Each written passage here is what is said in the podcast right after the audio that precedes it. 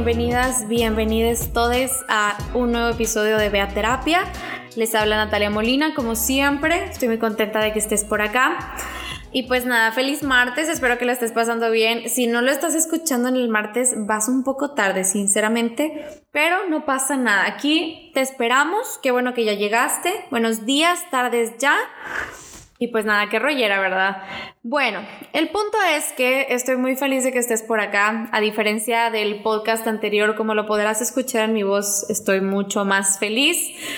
Después de haberles hecho llorar a todos, este podcast no va a hacernos llorar. O quizás sí, pero no es la intención. El pasado sí tenía como ese, pues, target, evidentemente, de, de ponernos sensibles a todos, porque yo estaba sensible, entonces, pues quería que ustedes sintieran un poco de de mi sufrir, pero en el mejor de los sentidos, no se preocupen. Pero nada, me da muchísimo gusto tenerles por acá una vez más. Y pues nada, vamos a empezar con el tema de hoy.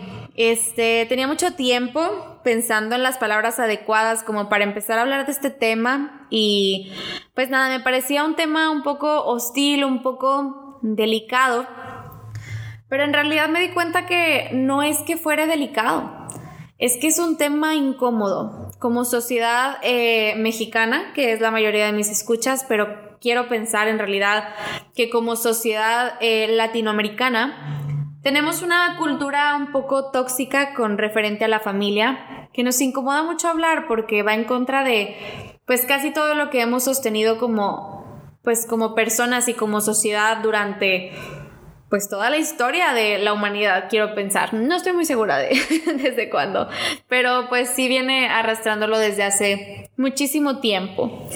El tema de hoy es no estás obligado, obligada, obligade a querer a tu familia. Este tema me fascina porque hay muchas vertientes aquí. Primero vamos a hablar un poco de cuáles son nuestras definiciones de familia. Sabemos que pues familia hay mucha. Mucha gente dice, bueno, la familia no la elegimos, la familia es la que nos toca, es a la que llegamos. Pero yo soy fiel creyente de que a la familia la elegimos, aun cuando por sangre nos corresponda cierta familia, constantemente estamos eligiendo nuestras familias y y pues nada, ahorita me meteré en ese en ese embrollo. Con esto que les digo de que para mí era un tema delicado, pues les digo, me di cuenta que no era un tema delicado, era un tema incómodo. Es un tema al que le hemos sacado la vuelta porque, como les digo, la cultura, el cine, la sociedad, etcétera, siempre nos presentan eh, como esta constante idea de que la familia es un lugar sagrado, independiente como son. Les tienes que querer y ya porque ese es el núcleo y es el principio y es el fin y la familia y la familia. Pero a ver, ¿de qué familia están hablando? Creo que hay que resignificar mucho como todo esto. Porque pues de alguna forma me parece un poco persecutorio denominar que la familia es el principio y el fin, que la familia debe de ser el lugar sagrado, que la familia debe de ser el lugar pues como más importante porque pues nada, creo que eso lo hablamos desde el privilegio, ¿no? Estoy muy consciente de que crecí en un contexto bastante privilegiado y por eso mismo me gusta cuestionarme ese privilegio hasta donde puedo, sé que también tengo mis limitantes, pero la familia es un privilegio que me he cuestionado mucho porque de nuevo tuve la suerte de crecer en una familia bastante amorosa, bastante tranquila.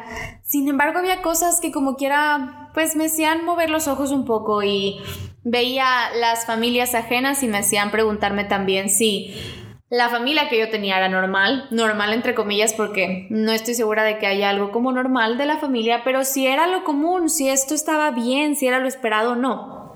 Pero bueno, eh, mientras pasa eso, eh, pues nada, yo, yo siempre crecí con esa idea de que la familia es un lugar sagrado y mientras estuve en primaria, secundaria y mientras fui creciendo, evidentemente hasta que me lo cuestioné, pues yo también estaba convencida de que la familia era ese lugar al que tenía que querer, aún con todos sus defectos, porque ellos me querían con todos mis defectos y bueno, como si eso tuviera un impacto.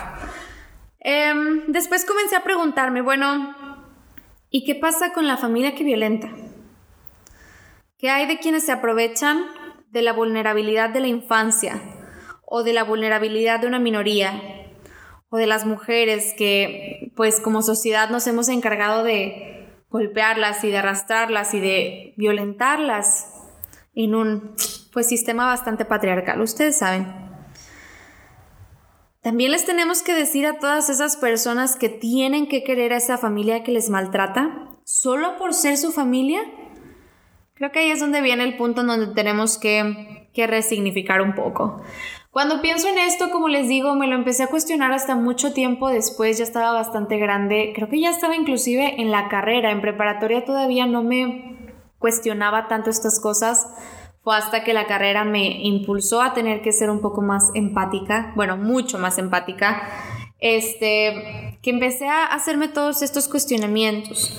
Entonces cuando empiezo a ver lo que el privilegio en el que yo vivía porque escuchaba testimonios de mis pacientes que entonces estaban en prácticas y escuchaba testimonios de mis compañeros y amigues en donde hablaban de que bueno, es que la familia que yo tengo golpea y recuerdo mucho a una paciente que tuve en algún momento donde pues su papá la tenía amenazada de muerte si ella huía de, de esa casa y había como pues toda esta esta cultura y ella se sentía muy culpable por esta línea de, es que lo tengo que querer porque es mi papá. ¿Cómo lo voy a odiar? ¿Cómo voy a sentir algo negativo hacia él si él es la persona que me dio la vida, que está ahí para darme support económico, apoyo económico, que pues nada, me sostiene y nos sostiene como familia, es el pilar de la casa. Ya saben, todos estos estereotipos de lo que un padre o un miembro de la familia debe de cumplir ahí empiezo a cuestionarme de, bueno, definitivamente hay muchas más familias que la mía y estoy consciente de que esa, pues ese clic llegó muy tarde para mí, eh, pero llegó y estoy feliz de que haya llegado. Entonces, todo esto al final del día me teletransportó a las mil y un veces en las que por alguna u otra razón alguien en clase, en secundaria, comentaba algo negativo sobre su familia. Y la respuesta casi automática y robótica de los maestros era, oiga joven, no, no habla así de su familia. A la familia se le quiere y se le respeta. Entonces, no habla así de que su mamá hizo esto. No habla así de que sus hermanos o su papá o sus tíos son lo otro. Esos grupos eran grupos de aproximadamente 50 alumnos. Yo fui a una escuela pública en secundaria. Toda mi educación fue a escuelas públicas eh, y éramos muchísimos alumnos. Entonces imaginen, un grupo de 50 alumnos, ¿cuántos de ellos no estarán atravesando entonces por alguna situación así de violencia? ¿Qué habrán tenido que soportar por tener que seguir este discurso de la maestra de cívica y ética que nos silenciaba cuando en realidad esa queja o ese comentario sobre la familia era en secreto o no tan secreto un grito de ayuda? Realmente era un alumno, era un adolescente haciendo un señalamiento sobre que algo en su familia estaba evidentemente mal. Y los maestros se encargaban de hacerle sentir culpable por ese sentimiento más que por auxiliarle. Y todo esto pues me remonta a mí, a mí misma pensando como pues sí, obvio, o sea, porque estás hablando de tus papás? Son tus papás. Hasta que caí en cuenta de que pues evidentemente no todos tienen los mismos papás que yo. Y es muy tonto porque es muy privilegiado, pero ¿qué tan seguido nos ponemos a preguntar sobre el contexto ajeno? Y pues nada, fui fue sobrellevando la carrera, me gradué, etc. Y empecé a cuestionarme de quiénes realmente eran mi familia. Empiezo a ver eh, a la familia no solo a la que tengo, sino a, que, a la que elegí.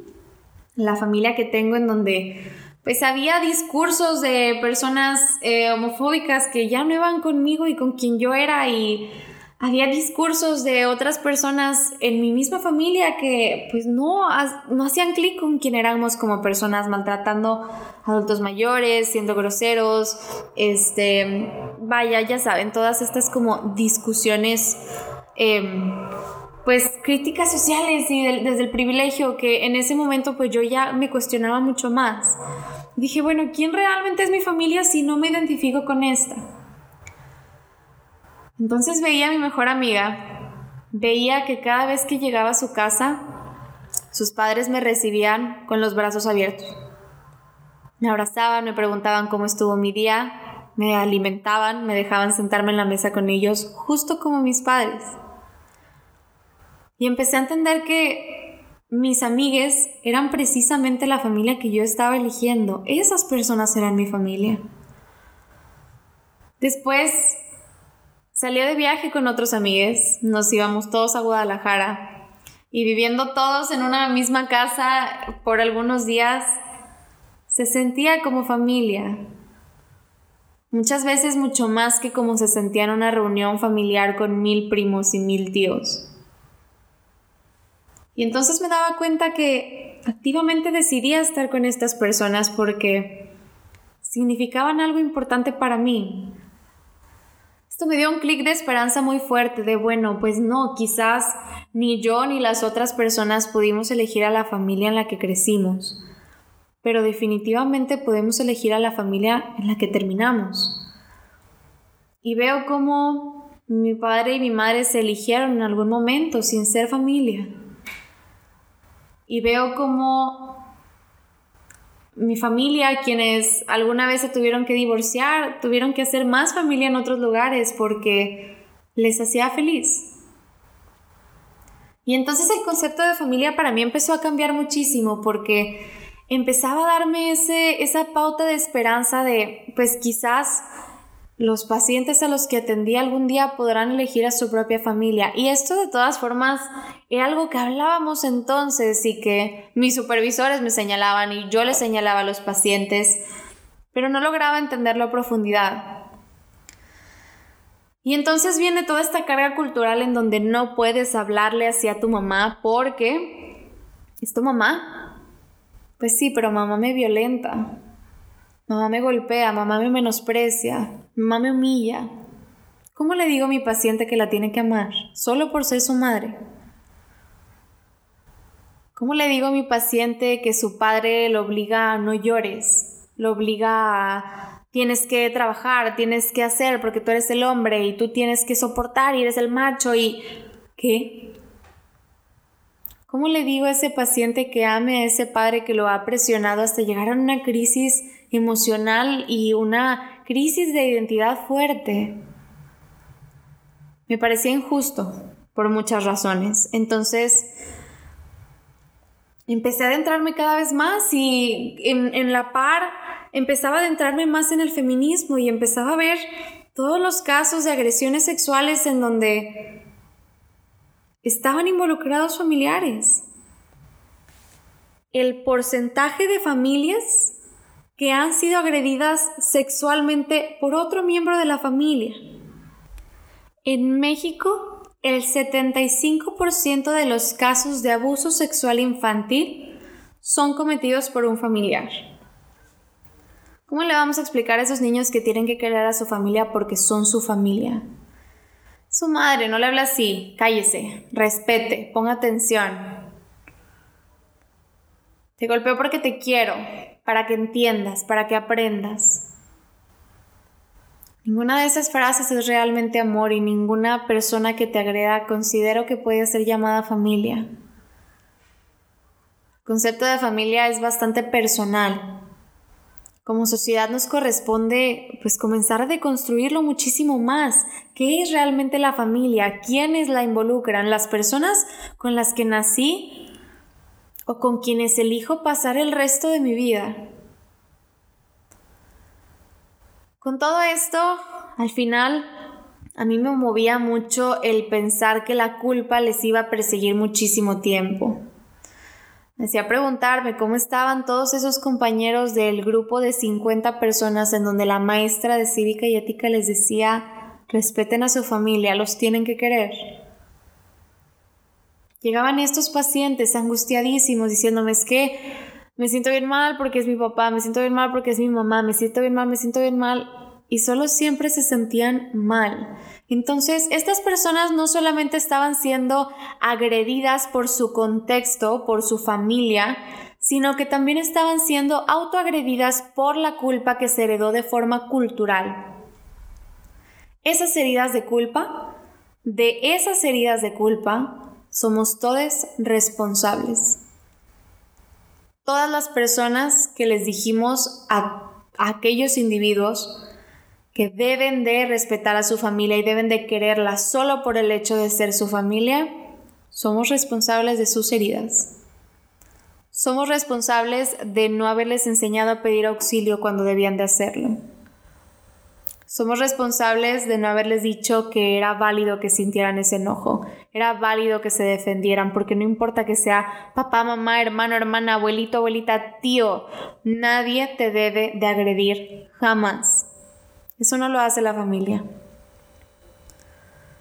Y he escuchado un montón de testimonios en donde primos agreden sexualmente a sus primas, de tíos agreden sexualmente a sus sobrinas abuelos, abuelas.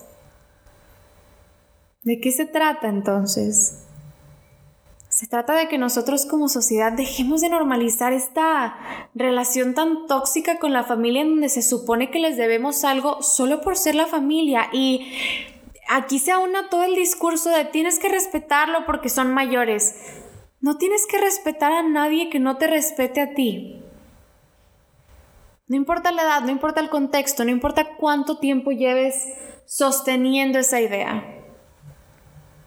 Cuestiónatela, cuestiónate ese privilegio, cuestiónate todo lo que has estado haciendo, el privilegio de poder decir, bueno, la familia se le tiene que querer. No. Tal vez tú quieres mucho a tu familia y para ti es inconcebible el concepto de no amarles incondicionalmente pero el 75% de los casos de abuso sexual infantil son cometidos por un familiar. El 75% de las personas que han sido agredidas no pueden seguir esa línea que tú seguiste. Qué suerte tienes de que tu familia esté bien. Qué suerte tienes de sentirte amado y acompañado. Pero no todos corremos con el mismo privilegio. Todos tenemos la misma suerte. Al final de cuentas, creo que lo importante siempre va a sostener, va a ser sostener esta idea de, pues, a la familia la elegimos. Si tú estás siendo agredido o agredida por algún familiar, recuerda que no estás ni obligado ni obligada a quererles. No estás obligado ni obligada a respetarles. Y entiendo que puedas sentir culpa, entiendo que esté esta idea persecutoria de que no debería de ser así, de que la familia ideal y todos los parámetros que se nos han impuesto a lo largo de nuestra historia. Pero nos toca hacer otra historia. Nos toca estructurar las cosas de una forma diferente. Hemos venido arrastrando esta idea por tanto tiempo que de pronto es bastante injusta. ¿Qué pasa con las familias disfuncionales? ¿Qué pasa con las familias rotas? ¿Qué pasa con las familias? Hay mil familias. Dejemos de hacer sentir culpables a las personas por tener sentimientos hacia ellas independientemente de cuáles sean. Cada persona vive en su propio contexto y no somos nadie para juzgar o cuestionar ese propio contexto. Es incómodo, como te decía al inicio, es incómodo hablar de esto porque hablarlo en muchas ocasiones significa asumir el propio trauma y la propia historia, en donde sí, también fuimos violentados por nuestros familiares y ni siquiera sabíamos que teníamos el derecho de defendernos, de sostenernos. Es incómodo porque para algunas personas bastante afortunadas, si lo puedo decir, no ver a la familia como un centro de amor y cuidado es casi inconcebible. Pero a partir de ahora, te invito a que reflexiones, que pienses que no todas las personas corren con la misma suerte que tú y a veces pedirles que quieran a su familia es pedirles que quieran a sus agresores. Es pedirles que quieran a quien constantemente se ha esforzado en lastimarles, en humillarles. Vamos a promover la idea de que la familia la elegimos activamente. Vamos a promover la idea de que la familia la hacemos. Yo elijo y si por suerte la madre que yo elijo resulta ser la madre que me trajo a este mundo, perfecto. Pero a mi madre yo la elijo, a mi padre yo lo elijo, a mis hermanos y hermanas yo los elijo. Y voy a elegir personas que me puedan proporcionar ese cariño y voy a elegir personas que aporten algo en mi vida, que quieran mi bien, que no me toquen sin mi consentimiento, que puedan verme a los ojos y decirme estoy orgulloso, estoy orgullosa de ti. De ahora en adelante, mi familia van a ser las personas que quieran estar conmigo y decidan caminar por este camino, por esta vida, apoyándome, amándome y que tengan por seguro que yo haré lo mismo por ellos. A la familia la elegimos todo el tiempo. Espero puedas tomar buenas elecciones. Te dejo con esta reflexión. Quiero que me cuentes por acá, por Instagram, por cualquiera de mis redes sociales, en Twitter, cómo sientes tú a tu familia. ¿Qué percepción tienes tú de lo que es familia en general, de lo que representa el concepto, con qué familia creciste, cuál elegiste, si tienes la suerte de que sean ambas, si tuviste que reestructurarlo todo, no importa.